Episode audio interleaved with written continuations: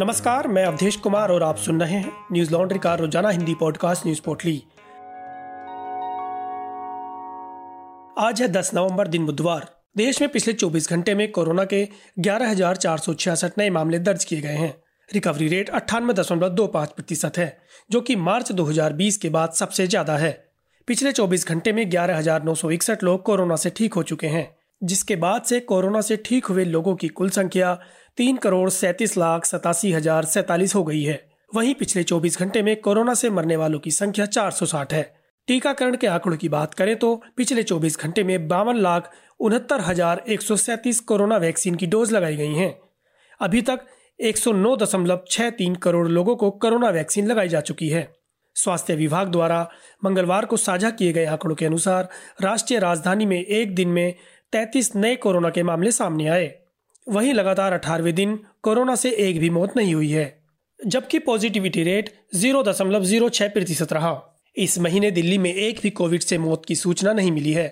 नए मामलों के साथ राजधानी में कोरोना वायरस संक्रमण की संख्या चौदह लाख चालीस हज़ार एक सौ छिहत्तर हो गई। इसमें से चौदह दशमलव चौदह लाख से अधिक लोग कोरोना से ठीक हो चुके हैं। वहीं पीटीआई की एक खबर के मुताबिक महिला एवं बाल विकास मंत्रालय ने यह खुलासा किया है कि देश में कोरोना संकट के दौरान कुपोषित बच्चों की संख्या में काफ़ी वृद्धि हुई है। यह खुलासा आरटीआई से हुआ है, जिसमें सबसे ज़्यादा कुपोषित बच्चे महाराष्ट्र, बिहार और गुजरात से हैं। खाद्य विशेषज्ञ मानते हैं कि देश में कुपोषित बच्चों की संख्या करोड़ों में है और कोरोना संकट के दौरान देश में कुपोषण की समस्या और ज़्यादा गंभीर हो गई है। हालाँकि देश में कुपोषित बच्चे कितने हैं, इसके बारे में सही आंकड़े अगले साल जारी होने वाले नेशनल फैमिली हेल्थ सर्वे में ही सामने आएँगे। उत्तर प्रदेश के कासगंज जनपद की सदर कोतवाली में एक युवक की कथित तौर पर पुलिस हिरासत में मौत हो गई। मृतक का नाम अल्ताफ है। एनडीटीवी की एक खबर के अनुसार, मृतक युवक के पिता का आरोप है कि अल्ताफ को एक दिन पहले लड़की भगाने के आरोप में पूछताछ के लिए नरदई गेट पुलिस चौकी लाया गया था। मौके पर मृतक युवक के पिता भी वहीं पर मौजूद थे, जहाँ से उन्हें डांट कर भगा दिया गया। जिसके बाद अल्ताफ को पुलिसकर्मियों ने फांसी लगा दी, लेकिन पुलिस का कहना है कि युवक ने फांसी लगाकर सुसाइड किया है। मीडिया रिपोर्ट्स के मुताबिक, पुलिस अधीक्षक रोहन बी पोत्रे का कहना है कि अल्ताफ को लड़की भगाने के आरोप में पूछताछ के लिए चौकी लाया गया था। पूछताछ के दौरान उसने बाथरूम जाने की बात कही। काफ़ी देर तक बाहर न आने पर पुलिसकर्मी ने अंदर जाकर देखा तो उसका गला उसकी जैकेट के नाड़ी से कसा हुआ था। इस सब के बाद उसे अस्पताल ले जाया गया। इलाज के दौरान उसकी मौत हो गई।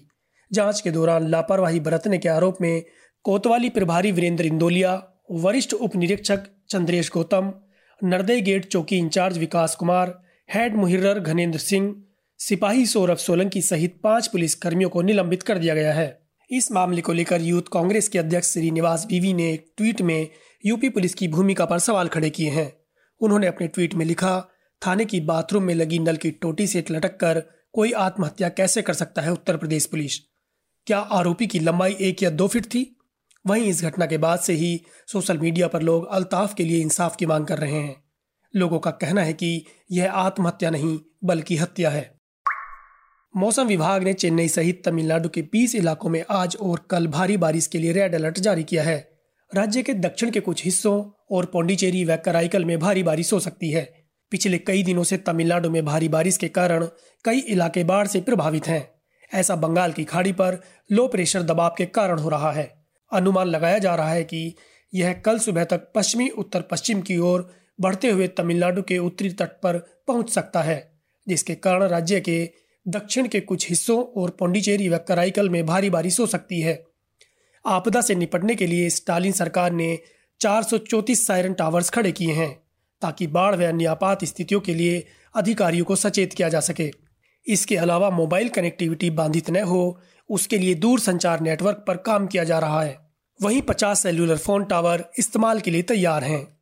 एनडीटीवी की खबर के मुताबिक चेन्नई में छियालीस बोट और कई जेसीबी मशीनों के साथ ही 500 बड़े मोटर पंप भी लगाए गए हैं, ताकि बचाव कार्य किए जा सकें और बाढ़ के पानी को जल्द से जल्द हटाया जा सके।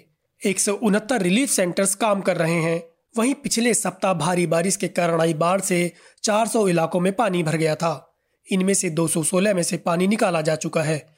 वहीं 16 में से 14 सवेज भी क्लियर कर लिए गए हैं। अम्मा कैंटीन पर मुफ़्त खाना बांटा जाएगा और चेन्नई कारपोरेशन भी निचले इलाकों में फंसे लोगों तक भोजन के पैकेट पहुंचाएगी। आज सुबह राष्ट्रपति भवन में विशेष कार्यक्रम के दौरान राष्ट्रपति रामनाथ कोविंद ने नेपाल सेना के प्रमुख प्रभु राम शर्मा को भारतीय सेना में जनरल की मानद उपाधि से सम्मानित किया। इस मौके पर भारतीय सेना के प्रमुख जनरल मनोज मुकुंद नरवड़े भी उपस्थित थे। प्रभु राम शर्मा, जनरल मनोज मुकुंद नरवड़े के आमंत्रण पर चार दिन की भारत यात्रा पर हैं। भारत यात्रा के दौरान नेपाल आर्मी चीफ, भारतीय सेना के प्रमुख मनोज मुकुंद नरवड़े से मुलाकात करेंगे। साथ ही सेना के अन्य वरिष्ठ अधिकारियों से भी उनकी मुलाकात होगी।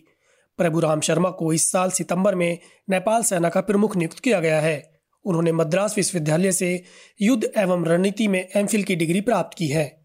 इसके अलावा उन्होंने भारत में सेना के टेक्निकल अधिकारी की ट्रेनिंग भी ली हुई है। उन्नीस सौ चौरासी में प्रभु राम शर्मा ने नेपाल सेना में सेकेंड लेफ्टिनेंट के तौर पर कमीशन लिया था। और इसी साल वे सेना के जनरल बने हैं। पिछले साल भारतीय सेना के प्रमुख नरवड़े ने भी नेपाल की यात्रा की थी। जिस दौरान नवंबर के महीने में ही भारतीय थल सेना के प्रमुख जनरल एम एम नरवड़े को नेपाल दौरे के दौरान राष्ट्रपति विद्या देवी भंडारी ने नेपाली सेना के जनरल की मानद उपाधि प्रदान की थी। इस परंपरा की शुरुआत 1950 में हुई थी। जनरल के एम करियप्पा पहले भारतीय थल सेना प्रमुख थे, जिन्हें 1950 में इस उपाधि से सम्मानित किया गया था। मंगलवार को मेरठ सिटी रेलवे स्टेशन अधीक्षक को पत्र लिखकर मेरठ सहित नौ रेलवे स्टेशन को बम से उड़ाने की धमकी दी गई है।